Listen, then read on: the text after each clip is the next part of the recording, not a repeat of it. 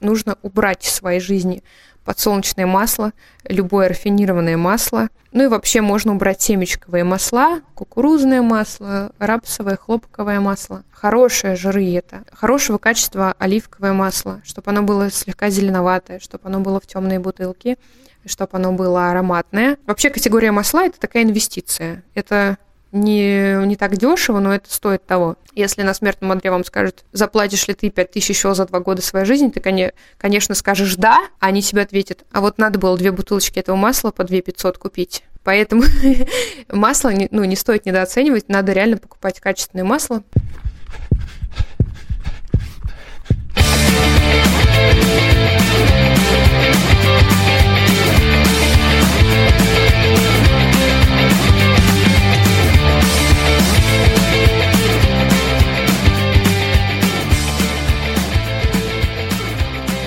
Как вы уже поняли, это подкаст «Гибкий ЗОЖ». С вами его автор и ведущий Антон Хоменко. Мы сегодня поговорим с очень хорошим человеком, основателем сервиса anti-age сопровождения «Roots». Ссылка в описании. Еленой Мулявка – Лена, привет. Привет. Как правило, я с большим количеством людей сталкиваюсь, которые узнают, что нету одного волшебного действия, и все, и они унывают, и дальше живут, как жили. Я тоже раньше был таким человеком. Я думал, я сейчас буду бегать, это самый простой способ э, выглядеть красивым, здоровым и гибким. Но способ действительно несложный, но нужно еще некоторые манипуляции совершать. Давай ну да, так. можно выглядеть, можно выглядеть плохо, если ты очень много бегаешь. Такое тоже бывает. Слушай, у меня был первый вопрос, да, когда я тебе отправил вопросы, чтобы ты ознакомилась, чтобы поняла вообще, о чем мы будем говорить. А чем нутрициология отличается от диетологии? Ты сказала, что этот вопрос очень тупой, но мне на самом да. деле часто так говорят люди, э, с которых я приглашаю принять участие в своем подкасте. Давай для начала э, расскажи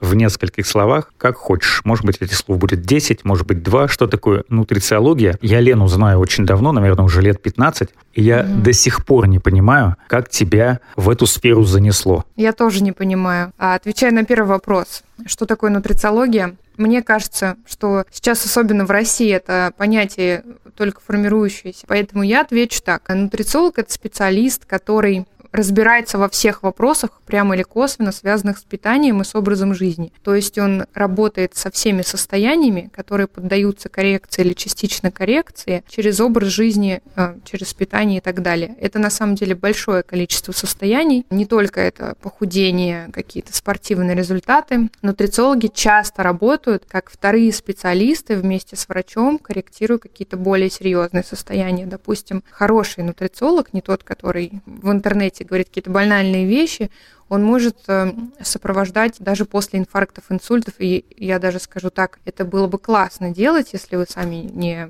разобрались в этой истории, для того, чтобы максимально предотвратить это, для того, чтобы максимально вернуть свое качество жизни на какой-то хороший уровень. То есть это серьезные специалисты, которые работают с рутиной, то, с чем заниматься людям, как правило, неприятно, потому что это нужно делать часто, это нужно делать самому, это никто за тебя не делает. И, во-вторых, это настолько очевидные вещи, что в них сложно поверить. Буквально вчера видел у тебя в Инстаграме серию сторис, где ты запустила свою очередную рубрику. Как ты сказала, у меня взорвался директ или что-то в этом роде? Да, это, конечно, шутка действительно очень насущный для многих вопрос, потому что люди думают, что можно похудеть только с помощью спорта. Можно ли похудеть только с помощью спорта? Угу. Я сразу отвечу сам нет. Что еще нужно сделать? Ну, помимо того, что сбалансировать свое питание, как именно поступить? То есть понятно, что э, обратиться к специалисту. Ну, можно не обращаться к специалисту. На самом деле есть сейчас довольно много людей, я встречаю в жизни, которые достаточно хорошо сами разобрались, такие энтузиасты. Ну, то есть они погружаются в тему, она им искренне интересна. Говоря о том, можно ли похудеть только с помощью спорта или нет,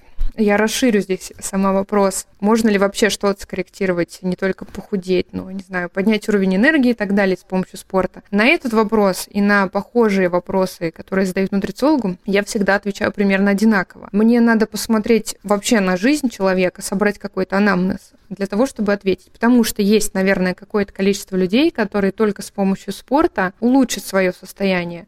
Ну, например, это люди, у которых в целом довольно классный образ жизни. Или люди, которые по счастливой случайности не накопили каких-то хронических состояний, с которыми нужно уже работать. И спорт для них станет выходом, таким толчком, или ну, единственным пазлом, да, который нужно вставить вот в эту картину, чтобы это все заиграло. Но, как правило, нет. Как правило, вот наши клиенты, клиенты РУЦ, 30-40 лет им в среднем, вот самые такие часто встречающиеся, им очень сложно дается понимание того, что организм — это такой сложный процесс, где все взаимосвязано. Я через образы это люблю, через метафоры представлять. Самая простая метафора — вот это пазл, каждая частичка которого важна, без нее не состоится вся эта картина, но если у нас в этом пазле очень мало деталей, в наличии, если мы добавим еще две детальки, мы эту картину не сложим. То есть э, деталька в виде спорта или деталька в виде только питания, она нам всю картину не сделает, особенно после 30. Там уже накопилось достаточное количество патологических процессов, достаточное количество нарушений. И к тому же есть, есть такой момент, как истощение надпочечников. А, многие спорят с этим, есть вообще такое явление или нет, но для меня я сторонник того, что есть это явление с огромным количеством стресса такого вялотекущего, с большим количеством каких-то стимуляторов в виде кофе у нас происходит это истощение, и вот в этой ситуации спорт, как правило, нужно наоборот отложить. Там важны нагрузки, очень умеренные, например, ходьба, например, какое-то плавание, йога и так далее, потому что двигаться нужно обязательно в любом случае. Но интенсивный, в том числе бег, там надо отложить э, до восстановиться, потому что спорт это тоже стресс. Иногда он будет играть во вред. Поэтому организм это единая такая система. Питание, антистресс, э, движение, работа мозга, там много чего можно добавить, работа лимфатической системы. Это все взаимосвязано. И это а, не просто слова, которые я говорю для устрашения, чтобы вы были посерьезнее все и все свои сферы жизни там корректировали. Это, это физически так, потому что, допустим, если у вас какое-то системное воспаление в организме, а это очень частое явление при огромном количестве там, заболеваний и нарушений, если вы даже начинаете его каким-то образом корректировать, там, антивоспалительный у вас рацион, а, может быть, вы принимаете какие-то капли э, и так далее, вы, например, не выведете это воспаление принятием чего-то или там БАДов каких-то, если у вас а, плохо работает лимфатическая система, например, от того, что вы мало двигаетесь, от гиподинамии или от плохого питания и так далее. То есть мы не сможем испарить это воспаление, потому что оно у нас внутри находится, оно должно выводиться через лимф. И здесь важно движение, причем не, не кроссфит, не силовые тренировки, а очень такое обычное, естественное движение, просто коррекция работы лимфы. Это то, что человек должен сделать сам, за него это никто не сделает. Но можно, конечно, ходить на массаже, да, там час, а на массаже лежать, но, но то, что вы до массажа, после массажа сидите в офисе, сидите в ресторане, это, это странно, то есть это тоже будет недостаточно и неестественно. Поэтому с вопросом, что я делаю не так, я же начал есть брокколи, очень многие приходят, или там я бегаю, но не худею. И здесь много факторов. Здесь нужно смотреть на а, ваш режим сна, на то, как вы питаетесь, на то, как вы справляетесь со стрессом. Это очень важный фактор. Он тоже физиологический. Это не просто там вот, от переживания не худею, там, там мой, мой защитный жир какой-то. Это физиология так работает. Надо смотреть на, на, кроме того, что у вас, допустим, есть спорт, это я часто встречаю, как вы в целом между тренировками двигаетесь, двигаетесь ли вы вообще, потому что Четыре тренировки в неделю не будет достаточно, если вы все это время сидите и лежите. Все остальные, ну, как, как я говорила, да, все остальные 170 часов вы сидите, это будет гиподинамия. Ну вот и много таких факторов и нарушений. И даже правильное дыхание, но оно важно потому что если у вас не работает диафрагма, у вас огромное количество органов к ней прикреплено, у вас лимфатическая система, кровеносная система работают некорректно. Диафрагма это и работа с движением, и с дыханием, и со стрессом и так далее. Поэтому все нужно учитывать. Но в любом случае нужно очень много двигаться, не очень много, а хотя бы умеренно. Умеренное количество движения – это сколько? Ну, 10 тысяч шагов обычно говорят, но это да. такая маркетинговая уловка, которую придумали еще в 60-х годах э, прошлого века.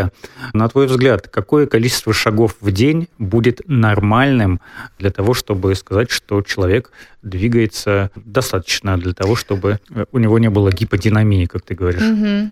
Слушай, это тоже попытка как-то все универсализировать. Здесь мне сложно сказать, потому что, возможно, у тебя э, на работе очень далеко туалет от кабинета, и ты довольно много двигаешься. Ну, окей, ты там посчитаешь шаги, да, или нет. А ты встаешь и присаживаешься со своего рабочего места довольно часто. А что ты делаешь вообще? Может быть, женщина, там, которая каждый день убирается туда-сюда по всей квартире, да? 10 тысяч шагов – это универсальная вещь такая вот. Она должна быть для понимания, мне кажется. Потому что люди, которые мало двигаются, если они пройдут 10 тысяч шагов, а это такой вот необходимый минимум, они поймут, насколько мало они двигаются. Потому что можно и 30 проходить, да. В зависимости от того, есть ли у вас еще какая-то активность, какое-то движение. Просто в целом нужно, мне кажется, понимать, что у тебя должно быть частое движение в течение дня у тебя не должно быть большого количества вот застоя. То есть, когда ты час сидишь, когда ты там, три часа сидишь, не двигаешься. Это и не просто размяться, мне кажется, а прям так серьезно пройтись, потому что есть в этом большая разница. Мне кажется, здесь лучше всегда смотреть на людей каких-то идеальных, для того, чтобы понять, насколько мы себя жалеем и пытаемся вот э, сберечь. Я недавно э, тоже писала пост э, в Рутс про Хью Джекмана, невероятно круто выглядит человек, огромное количество тренировок. И это, у него такое количество тренировок, что он может есть от 4 до 6 тысяч калорий в день. Это прекрасно. Мне кажется, только ради этого можно так тренироваться. При этом, если за ним понаблюдать, он часто двигается между этими тренировками. Он э, ходит на пляж, он купается в прохладном океане, постоянно куда-то ходит, э, не как обязательная тренировка, а как просто такой лайфстайл. Поэтому вот он, например, классно двигается. Когда я смотрю, как моя подруга Наташа Шульга по 50 километров проезжает в день, и это у нее просто такой, ну, я просто так передвигаюсь, а я еще и потренируюсь, и я думаю, блин, я вот себя точно жалею. То есть здесь, мне кажется, чем больше движения, тем лучше. Такого именно естественного движения, когда вы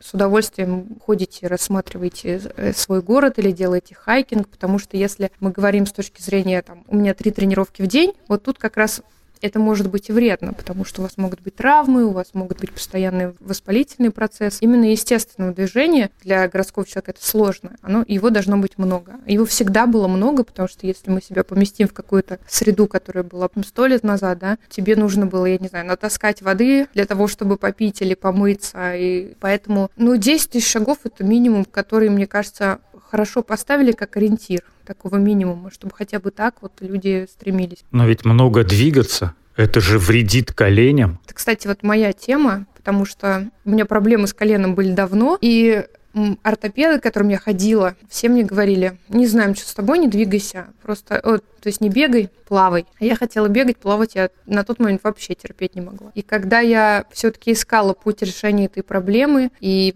повстречала на своем пути довольно большое количество бегунов, которые в разном возрасте начали, с разными состояниями, мы все пришли к тому, что в ситуации, когда у тебя что-то где-то болит, хорошая циркуляция крови – это хорошо, нужно без фанатизма это делать. И, как правило, проблемы, они идут не от того, что ты бегаешь, от того, что ты бегаешь в тот момент, когда у тебя есть уже какое-то нарушение осанки. Надо поправить осанку, допустим, не знаю, убрать какие-то зажимы и так далее.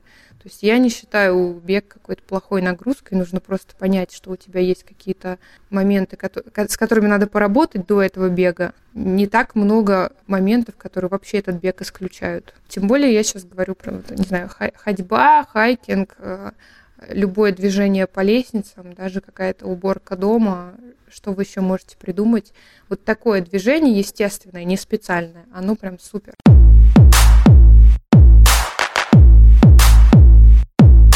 Ты уже упоминала сегодня в нашем разговоре сон. Очень mm-hmm. многие недооценивают значение сна в своей жизни.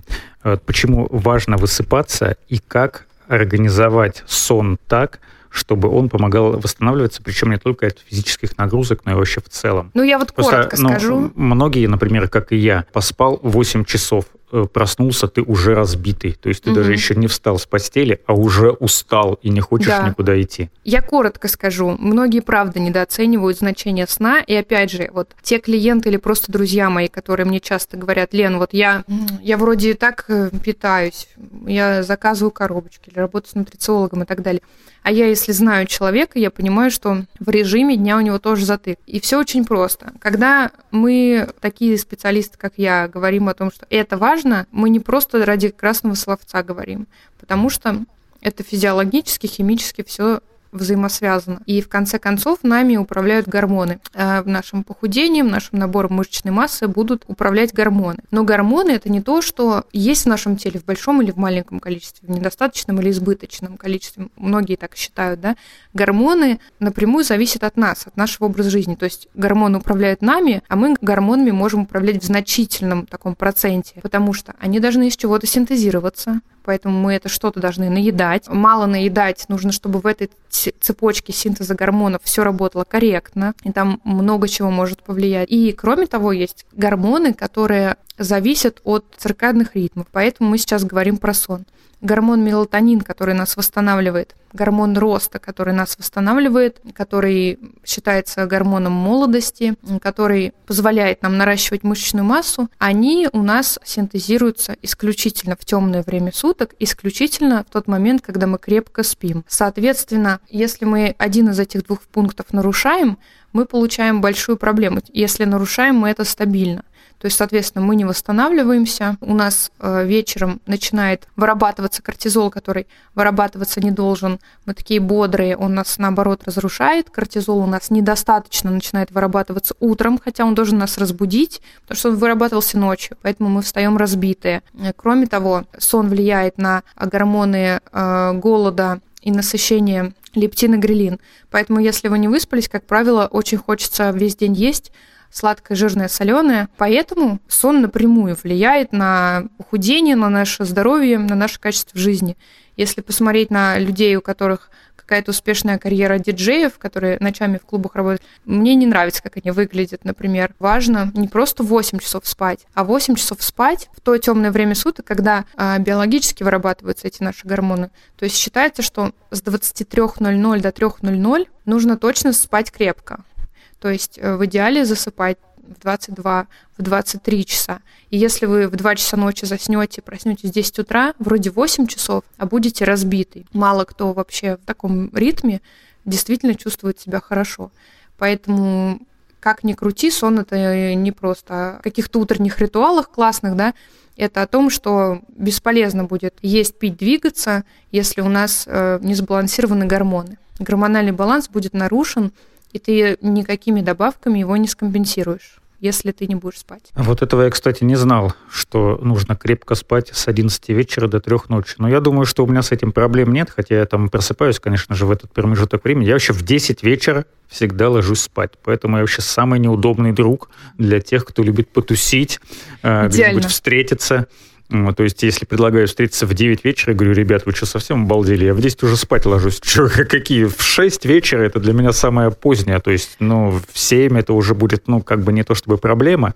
Ну, ладно, как-нибудь выкрою для вас часика полтора-два. Ты в том числе и поэтому выглядишь, мне кажется, хорошо. У тебя я так понимаю, довольно давно уже есть потребность рано вставать. И здесь я могу дать несколько лайфхаков по сну, по здоровому. По работе у меня уже давно нет потребности рано а, вставать, но ну, я всегда есть. все равно рано встаю. То есть самое позднее, когда я встаю в будний день, это в полседьмого. В выходной в восемь, в девять, ну, все уже. Я сто процентов встану. Супер. Это супер. Но я тоже, кстати, а, всегда удивляюсь вот эти наши а, тусовки в Москве, когда мы соберемся на ужин в 8 вечера. Я такая думаю, так я уже давно поужинаю к этому времени. Ну, конечно, я хожу на эти ужины, потому что иначе совсем никакой не будет социальной жизни, но я не люблю это делать часто, потому что, да, а, у нас очень много чего сейчас идет неестественным образом. И заканчивая про сон, несколько лайфхаков. Первые довольно банальные, многие о них знают. Естественно, лучше после 19 не есть.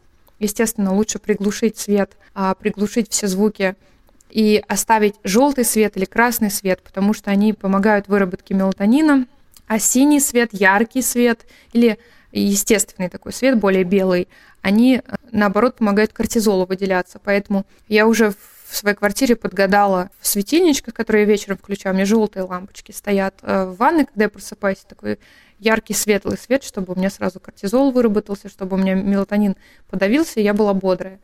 Это очень важно. Иногда даже продаются такие лампы для сна, лампы красного света. Ну или, я не знаю, мне кажется, можно чем-то красным обтянуть. Естественно, есть какие-то успокаивающие более лайфхаки для того, чтобы ты заснул, может, какие-то эфирные масла. Естественно, суперинтенсивные тренировки лучше оставить на первую половину дня и не делать их вечером. И самое главное, как начать корректировать эм, режим сна, если он был недостаточно здоровый.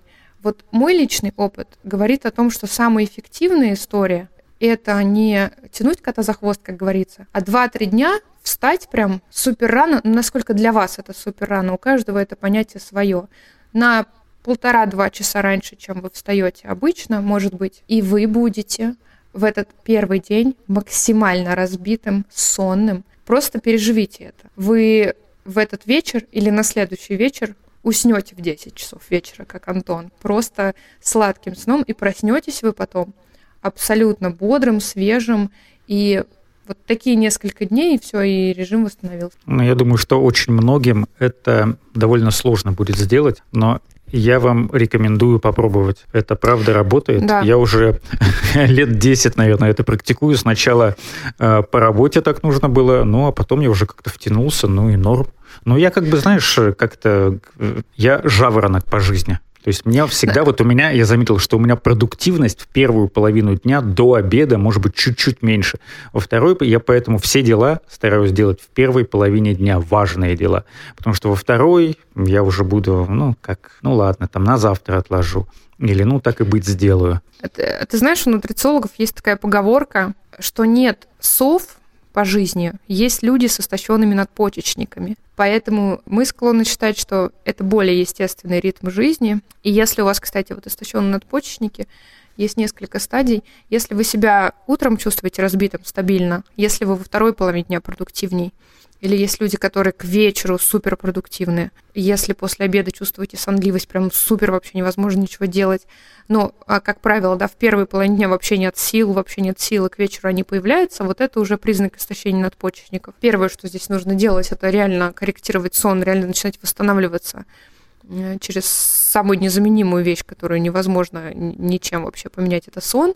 Ну, потом уже питание, там, убирать кофе, убирать все стимуляторы и так далее. Поэтому вот жаворонками должны быть все. Прекрасно. Но мне кажется, слишком много жаворонков всегда будет. Ну, кстати, я, вот, а... я почему люблю утро? А, потому что, во-первых, еще никакая скотина тебе не, не успела испортить настроение, и мало людей. Везде вот, если тебе куда-то нужно идти, вообще очень мало народу. Да. На пляж хорошо прийти рано утром, потому что еще все спят или там любят ближе к обеду приезжать. Ну, днем, вечером уже не так все прикольно. Вообще обожаю. Э, я очень долгое время в свой любимый Мещерский парк приезжала исключительно утром побегать. То есть максимум, когда я приезжала туда, это часов в 8, наверное, полдевятого или раньше. И однажды я приехала с друзьями днем, и это были выходные. И, потому что друзья не могли встать утром, они, для них это было непонятно. Я говорю, ладно, хорошо. И мы катались там на велосипедах. И для меня это был парк полный свежего такого утреннего воздуха, а, с небольшим количеством людей, и все они спортивные, все они красивые, созидательные. И вот такая была для меня атмосфера. И вдруг я выезжаю на пляж, которые я пробегала все время каждое утро. Там были такие красивые деревянные шезлонги пустые, на которых можно было немножко отдохнуть, посмотреть на уточек. И я вижу, что весь пляж покрыт пледами, на которых сидят люди с кальянами, с колонками, в купальниках, везде какая-то музыка, очень много шума.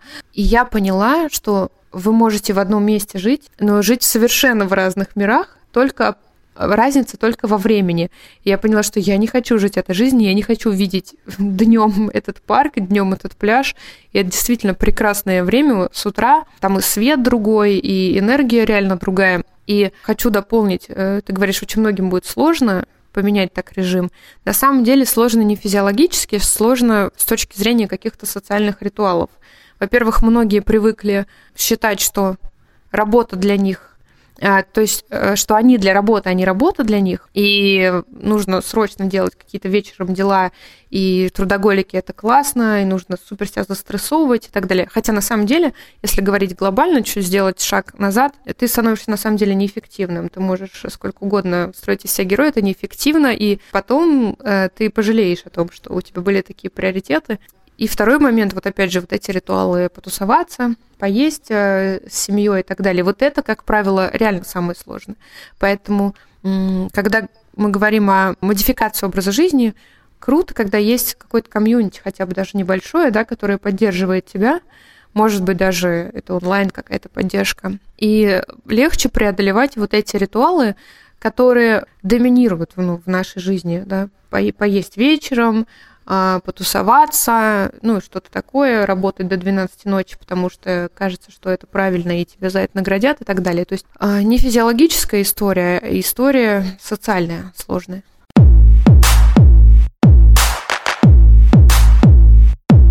Давай о витаминах теперь поговорим. Почему нельзя недооценивать их значение и возможно ли получить необходимое количество витаминов, которые, ну, скажем так, базово нужны человеку, не из каких-то таблеток, БАДов или каких-то других препаратов, а вот из еды, из воздуха, от солнца и так далее. Ну вот, знаешь, с витаминами я не буду какие-то четкие классные инструкции давать, потому что Вопрос витаминов – вопрос сложный на самом деле. И лучше всего решаемый с хорошим специалистом, который не остановился на классическом медицинском образовании, периодически изучает эту тему. Почему? Потому что дефициты витаминов, микроэлементов, они действительно на нас могут пагубно влиять и накапливать огромное количество нарушений. Но это тоже не совсем правильно идти сдать анализы на все витамины, понять, что вот этого у тебя мало, и начинать их пить из БАДов. Нужно искать причины недостатка этих витаминов. В самом лучшем случае вы чего-то не доедаете или это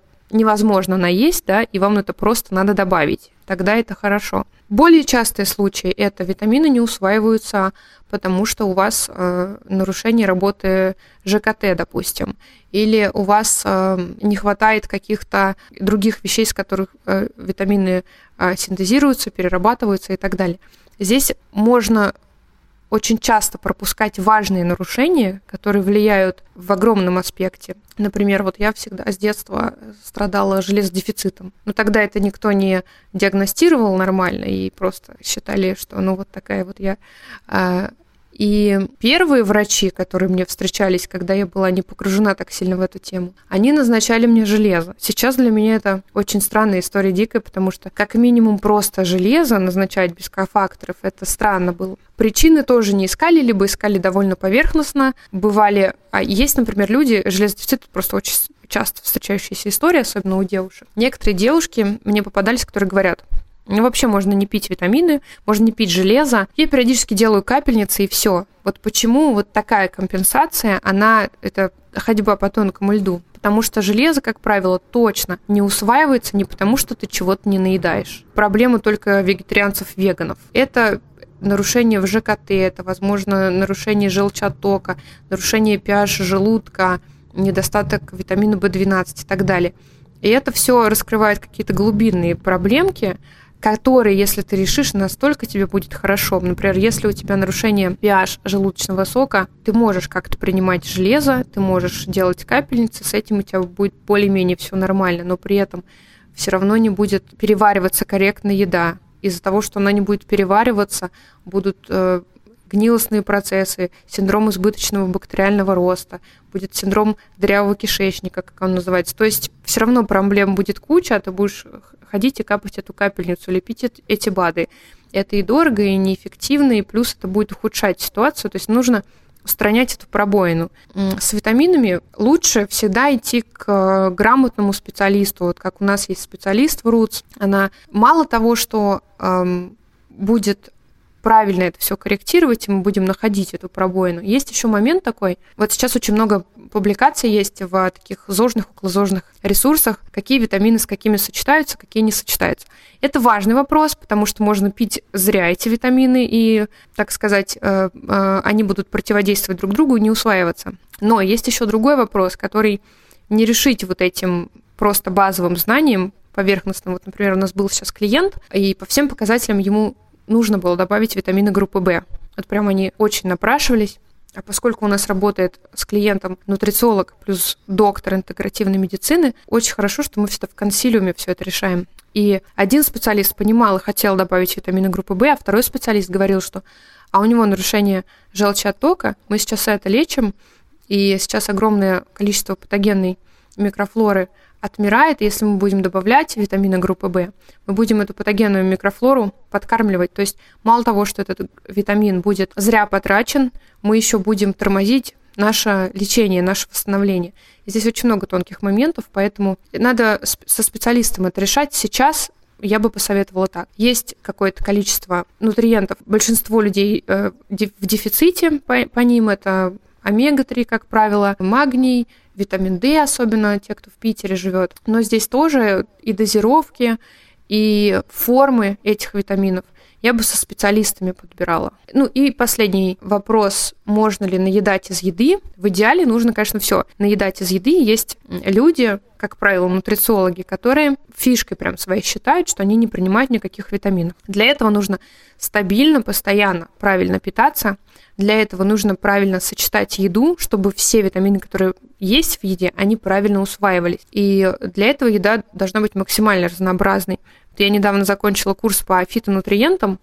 Огромное количество пользы и даже профилактики серьезных заболеваний можно получать из э, из питаний, как правило, из растений и специй. Здесь, э, ну, это, и это по максимуму будет э, доступная форма, очень полезная, но но не всегда это так. Если у вас есть какие-то дефициты или, опять же, да, вот витамин D в северной широте, ну ты с этим не сделаешь, нужно лучше, лучше его принимать. Но здесь тоже нужно принимать циклично, потому что он может быть токсичен в высоких дозировках. Поэтому Здесь нужен специалист, вот правда. Либо вы как-то супер круто в этом разбираетесь. Ты в своем популярном телеграм-канале, ссылка на него есть в описании этого подкаста, а, говоришь про чекапы. А насколько они важны, как часто их нужно проходить и а, можно ли их заменить обычной диспансеризацией, которая проходит раз в три года, ну или каждый год, если вам больше 40, как мне? На самом деле чекапы это тоже интересный вопрос, на который, мне кажется, сейчас у большинства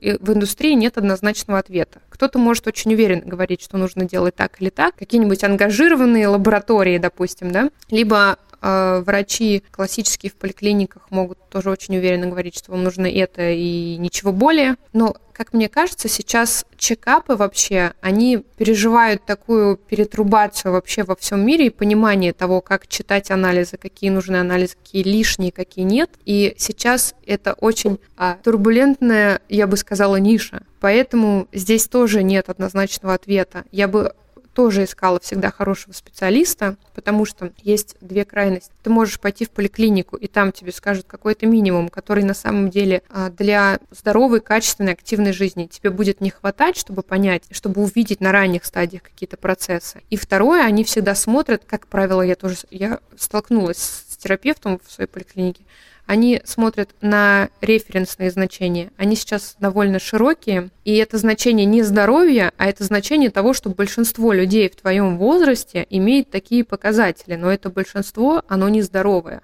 То есть мы расширяем границу референсных значений, чтобы не было, не было у нас огромное количество больных людей. Это первая крайность. Плюс бывает такое, что один-два показателя немного завышены, занижены, и в поликлиниках я встречаю врачей, которые, ну, там чуть-чуть вот это вот.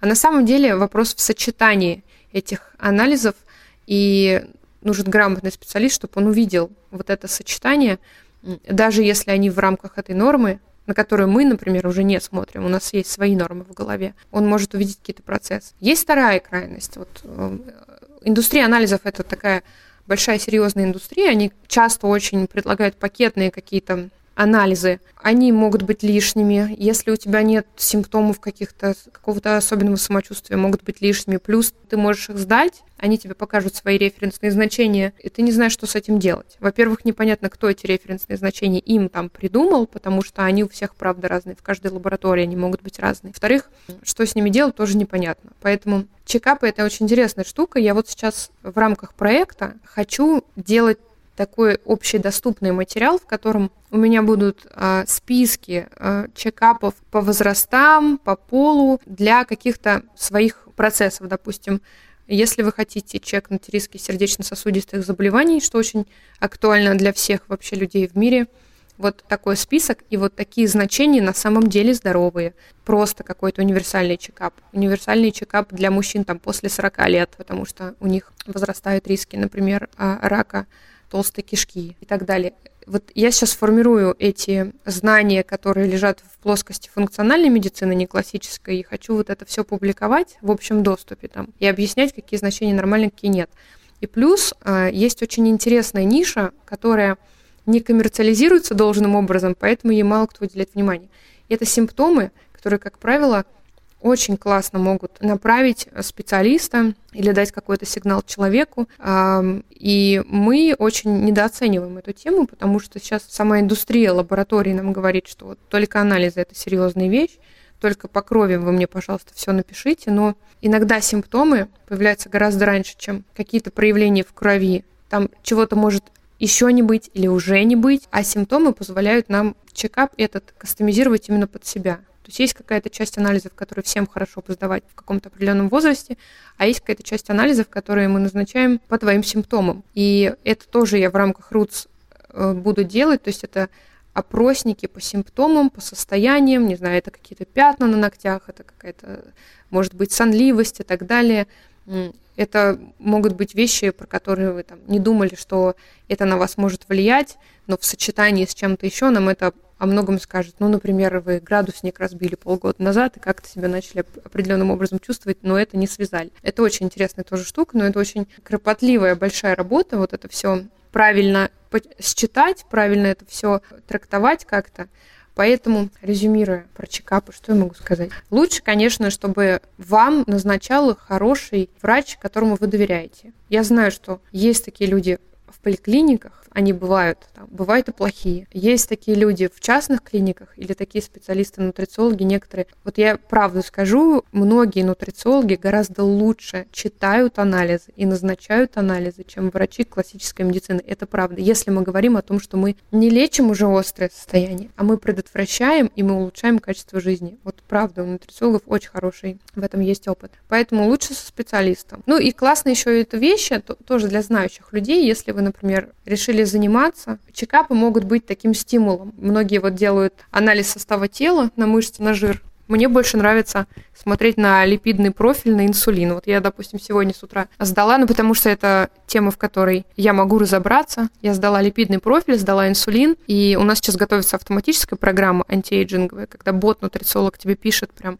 14 дней подряд, что съесть на завтрак, что на обед, что на ужин. Ты можешь группировать или заменять продукт. И я хочу сдать после этой программы свой липидный профиль и посмотреть, как это работает. То есть это такая такое развлечение для меня, чтобы посмотреть, как работает эта диета. Потому что липидный профиль – это и важный показатель, но и очень гибкий показатель, который зависит от нашего образа жизни. Ну, уже, наверное, раз сто мы с тобой сегодня, но в основном ты упомянули проект РУЦ. Расскажи, что это такое, как возникла идея создания и на каком этапе развития сейчас он находится, как он помогает людям? Идея создания возникла очень просто. Я уже, мне кажется, больше 10 лет занимаюсь прямо или косвенно чем-то связанным со здоровым образом жизни и изучаю эту тему довольно много и людей консультировала много, но я никогда не хотела это делать сама, быть таким ремесленником, поэтому я создала проект, в котором вы можете подобрать себе нутрициолога, но это буду не я. И сейчас наш проект э, развивается по двум направлениям. Это индивидуальная работа,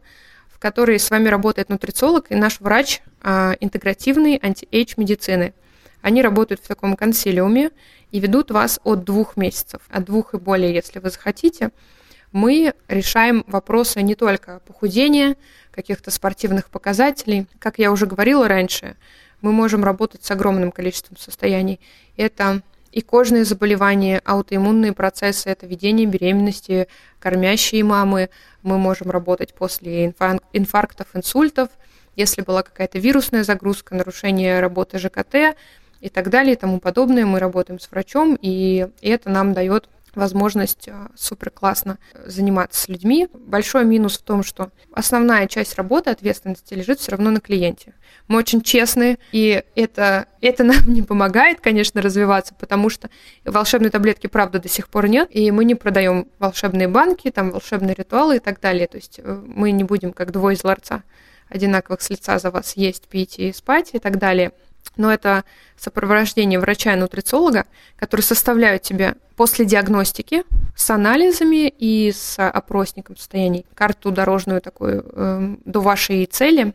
И э, самое главное отличие, что мы помогаем мы не только инструктируем, мы помогаем вам внедрить ваш образ жизни, потому что образ жизни у всех разный. И, как правило, если вы приходите к диетологу в клинику или к какому-то нутрициологу на разовый прием, он вам говорит, вот это вам можно, вот это вам нельзя. Все, идите. Вы не будете, как правило, внедрять это в жизнь, ну, на каком-то энтузиазме, поначалу да. Ну, потому что это список продуктов, и что с этим списком делать, как его правильно готовить, а, а если у меня нет времени, а если у меня там столовая а, на работе, люди перестают на, на этом заморачиваться, если они не знают, что они на грани жизни и смерти находятся, и все, у них давление 200, вес 200, и все, вот надо что-то делать. Такие люди, как правило, очень эффективно работают. А нутрициолог, он такой health manager, он помогает, он говорит, ну пришли мне, пожалуйста, меню своего кафе, там, своей столовой, а давай попробуем вот это вот, давай попробуем завтраки делать дома, элементарные. То есть мы еще и направляем, как такими коучами являемся. Второе направление, которое мы развиваем, оно мне очень нравится, я считаю его очень перспективным, это наш бот-нутрициолог, который в Телеграме работает, у которого сейчас есть одна программа, сейчас будет осенью выходить anti-age программа, и честно могу сказать, что этот бот-нутрициолог – в некоторых аспектах даже лучше, чем ваш индивидуальный нутрициолог, потому что он разбивает тебе по, по этапам, по завтраку, обеду ужину то, что ты должен сделать. И я не даю конкретный какой-то завтрак или обед или ужин. Это вариативный такой конструктор, из того, что у тебя есть, направлены на какую-то определенную цель. Опять же, через диагностику вашего состояния, через опросники мы вам рекомендуем программу. Может, это anti-age, может, это антикандида, может, антистресс, или вы сами хотите просто на антистресс. И это ежедневное такое просто сопровождение, рацион с заданиями очень конкретными. Там не только рацион, там где-то интервальное голодание, где-то какие-то детокс-дни и так далее и тому подобное. То есть это такой нутрициолог, которого ты включаешь на две недели, на три недели или на одну, в зависимости от программы. И он с тобой работает. И он еще и спрашивает тебя периодически, как, как твой день прошел. Вот это классная история, которую мы сейчас тоже развиваем. Я поэтому не стал тебе задавать ряд вопросов, на которые мы с тобой, скажем так, договаривались потому что, как ты уже много раз упоминала, ответы на них могут получиться очень обобщенными и не имеющие никакого смысла для большинства людей, которые будут нас слушать. А я надеюсь, что таких людей будет очень много. Лена, Спасибо тебе большое за то, что ты приняла. А что за вопросы-то были это? Ну, например, э, я тебя хотел попросить привести пример питания, а. которое будет уместно, если человек занимается спортом, для того, чтобы быть красивым, здоровым. А ты знаешь, я, кстати, подготовилась к этому вопросу. На самом деле очень интересный. Его, если хочешь, можно рассказать. Давай, конечно.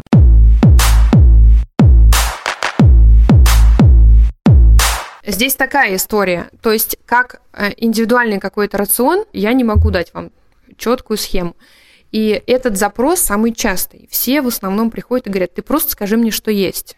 Я понимаю этих людей, потому что люди а, склонны а, ограничивать вообще свою свободу и свой выбор, чтобы ему сказали, что есть. Но здесь палка о двух концах. Во-первых, всем одно точно не надо давать, потому что у всех свои цели, у всех свои состояния, питание в этом плане играет ключевую роль. Во-вторых, я могу сказать, что есть, но это будет небольшое лукавство, потому что я буду ограничивать тебя на самом деле. Ты можешь с этим быть окей, потому что ты просто не хочешь заморачиваться и не хочешь знать, что тебе можно было еще 10 блюд съесть в этом плане. Поэтому, когда я готовила антиэйдж программу, самым сложным для меня было дать какие-то конкретные инструкции, дать что-то между свободным выбором и не давать вот четкое меню. Вот обязательно 50 грамм, пожалуйста, творога, посыпать корицей. Ну вот не, не хотите вы творог или нет его у вас. Это шутка, потому что творога в антиэйдж программе нет.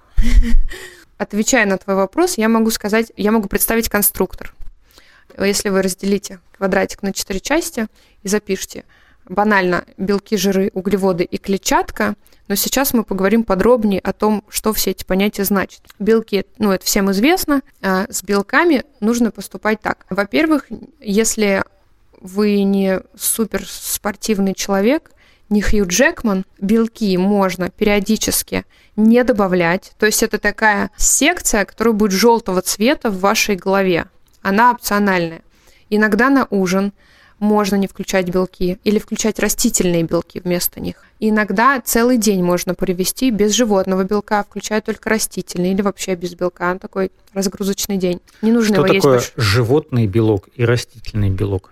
На примерах каких-то объясни, Белок пожалуйста. из животных, птица, э, мясо, рыба, яйца, морепродукты. Это животный белок. Растительный белок – это тофу. В спирулине есть много растительного белка. В орехах ядра конопли – классный растительный белок. Ну и так далее. Или какой-то хороший растительный протеин. То есть белок можно и нужно периодически выключать из своего, например, ужина или обеда, или целого дня. Это будет полезно. И если супер универсально говорить, вот прям универсально это ладонь без пальцев, вот такая порция белка. Следующая категория – это углеводы. Углеводами, как правило, считают э, хлеб, крупы. Но здесь мне важно сказать, что углеводы, великолепные идеальные углеводы, это овощи. И не надо недооценивать овощи в качестве углеводов. Поэтому как можно чаще их надо заменять на овощи, углеводы. Э, крупы вообще нужно ротировать. То есть чем меньше круп вы едите в своей жизни, тем лучше. Их можно включать, но это не ежедневная такая история. Как правило, на обед все привыкли к тому, что надо обязательно съесть какую-то крупу. Нет. Какая-то тушеная брокколи или цветная капуста, обычная капуста, не знаю, свекла, тушеная морковь. Это классные углеводы, и они довольно привычно выглядят, или какие-то супы овощные, или это просто салаты могут быть из свежих каких-то овощей. Еще есть такая категория, как резистентные крахмалы. Это тоже отличные углеводы. Резистентный крахмал, он не поднимает уровень сахара в крови так сильно, и он является отличным источником для хорошего микробиома, источником энергии для микробиома. И это, например, ну, крахмал из картошки все знают, да, а резистентным он, например, станет, если вы эту картошку после того, как сварите, приготовите, остудите, дадите ей остыть. И даже после того, как вы ее снова разогреете, там будет большое количество резистентного крахмала. Еще больше резистентного крахмала изначально есть в батате, поэтому очень классный гарнир – особенно если его тоже остудить потом. Ну, свекла, морковь, если она вареная, вы тоже знаете, что там много крахмала, пожалуйста, тоже остужайте. Потом можете снова разогреть. Хороший резистентный крахмал. Есть лапша из батата, такие макарошки, тоже классный резистентный крахмал. А, рис басмати, отличный резистентный крахмал. Самая лучшая крупа – это пшено, потому что это даже не крупа, это такой цветок. Поэтому э, и кашу из нее на завтрак можно делать, и в качестве гарнира можно. Заканчиваю с углеводами. Крупы реже есть, и больше углеводов из, из овощей. Термообработанных или не термообработанных овощей. Следующая категория очень важная для здоровья в целом, для а, сердечно-сосудистой системы, для работы мозга. И это жиры, качественные мононенасыщенные жиры. Это легче просто перечислить какие-то конкретные жиры, чем растекаться в этой теории. Во-первых, нужно убрать в своей жизни подсолнечное масло, любое рафинированное масло. Ну и вообще можно убрать семечковые масла, кукурузное масло, рапсовое, хлопковое масло. Хорошие жиры это. Хорошего качества оливковое масло, чтобы оно было слегка зеленоватое, чтобы оно было в темной бутылке, чтобы оно было ароматное. Вообще категория масла – это такая инвестиция. Это не, не так дешево, но это стоит того. Если на смертном одре вам скажут, заплатишь ли ты 5 тысяч еще за два года своей жизни, ты, конечно, скажешь «да», а они тебе ответят, а вот надо было две бутылочки этого масла по 2 500 купить. Поэтому масло ну, не стоит недооценивать, надо реально покупать качественное масло, к льняному маслу я отношусь так с опаской, потому что оно очень быстро окисляется, многие его рекомендуют, но я бы не стала. Как только оно соприкасается со светом, оно окисляется, но часто горькое уже бывает, поэтому оливковое масло – это супер универсальное, всем понятное масло. Правда, не надо на нем жарить, это просто перевод продукта. Масло грецкого ореха, конопляное масло, может быть, миндальное масло – такие уже изощрения. Естественно, авокадо – очень хороший источник жиров. Это могут быть льняные семечки – Иногда э, в разумных пределах семечки подсолнечника, тыквенные семечки – это супер. Орехи, желательно, конечно, вымоченные орехи. Грецкий орех очень классный. Вымоченный он еще вкуснее, чем э, обычный орех. Бразильский орех – это может быть макадамия. Ну, грецкий прям вот самый классный. Семечки. И отдельным пунктом э, в жирах я еще отмечу рыбу, потому что она жирную рыбу. Что она относится и к белкам, наверное, и к жирам одновременно жирные сорта рыбы, а, отличные источники омега-3. Ешьте ее как можно чаще. И это не только дорогие какие-то лососевые, палтус. Это скумбрия, селедка, отличная рыба, не надо просто ее в масле или копченые покупать, надо купить свежую или замороженную, запечь, и это будет супер вкусно. Поэтому чем больше рыбы, тем лучше, особенно для здоровья, для женского здоровья, особенно для работы мозга, для профилактики дегенеративных заболеваний каких-то. Это очень важно. Вообще категория жиры важна. Ну, естественно, а, чуть меньше а, насыщенного жира из мяса, из масла сливочного. И сливочное масло, кстати, это хорошая тема для того, чтобы жарить на нем. Точнее, топленое масло кхи, из которого убрали все эти бел- белые фракции, можно жарить на кокосовом масле. Вот это вот такая масло для термообработки. И последняя категория – это категория клетчатка. Клетчатка – это зелень, естественно, овощи. Клетчатка бывает растворимая, нерастворимая. Просто если вы добавляете где-то овощи, э, я бы разнообразила а, клетчатку растворимой и нерастворимой. И это очень легко понять. Допустим, огурец такой мягкий, водянистый, это растворимая клетчатка, а рукола грубая, такая грубые волокна, это скорее нерастворимая клетчатка. Вот это можно миксовать. И клетчатку добавляйте везде, где только можно. Даже если вы едите кашу, источником клетчатки могут быть ягоды. Ну, кстати, орехи тоже могут быть источником клетчатки. Если вы еди, ну, едите салаты, понятно. Если вы едите, допустим, э, рис, пасту и так далее, для меня это уже нормально и привычно, и это гораздо вкуснее добавить кучу зелени в, это, в эту пасту, полить ее оливковым маслом. Все говорят, что это невкусно, потому что это не карбонара, но на самом деле это гораздо вкуснее, чем карбонара. Вот. И у нас очень многие клиенты уже начинают э, есть привычные углеводы, типа пасты, может быть, риса какого-то, тогда, когда они добавляют большое количество зелени, клетчатки, может быть, каких-то овощей, э, хороших ненасыщенных жиров, и это скорее похоже на такой салат с макаронами, чем на пасту классическую, и это правильно. То есть вот в этом конструкторе у вас должно быть все сбалансировано. У вас клетчатка, которая должна быть источником питания для вашей микробиоты, плюс она должна уменьшать уровень сахара в крови, так же как жиры уменьшают уровень сахара в крови, пролонгируют вашу сытость, при этом они защищают ваши э, нейронные связи, защищают ваш мозг от каких-то дегенеративных а, заболеваний, делают здоровый кожу, волосы, ногти и так далее. У вас белок – это строительный материал, у вас есть углеводы, а, долгие углеводы из овощей, иногда из круп, иногда из резистентного крахмала. То есть мой поинт в том, что у вас должно быть 2-3 приема пищи, и они должны быть сбалансированы. То есть просто, например, есть овсянку, это, считайте, это нарушение. Овсянка с кокосовым молоком жирненьким, куда вы добавили ягодки, а еще хорошо бы добавить туда ядра конопли в качестве белка. Вот это классная история.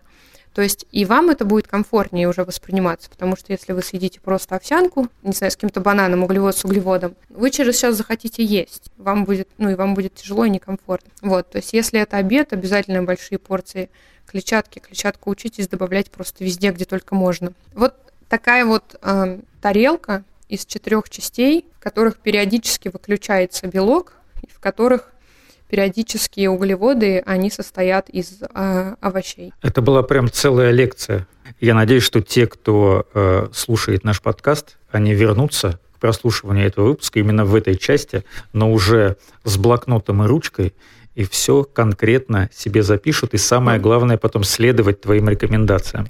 Мы можем, а если я это длинно говорила, мы можем это перезаписать, чтобы я это сказала максимально тезисно.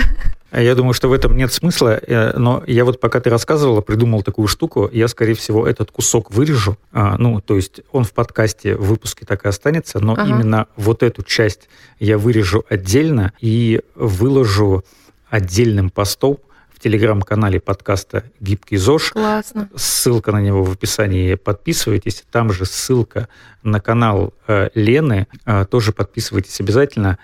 Так, сейчас я скажу такую фразу. Ну, во-первых, естественно, подкаст «Гибкий ЗОЖ» можно слушать везде, где вам удобно. Ставьте нам лайки в Яндекс Музыке и желательно только 5 звезд э, в Apple подкастах. Знаешь, сложился слоган подкаста «Гибкий ЗОЖ». Будьте красивыми, здоровыми и гибкими. Обычно я говорю начало фразы, а слово «и гибкими» говорят мои гости. Ну, понятен алгоритм, да? Да. Тогда поехали. Слушайте подкаст «Гибкий ЗОЖ». Будьте красивыми, здоровыми и гибкими.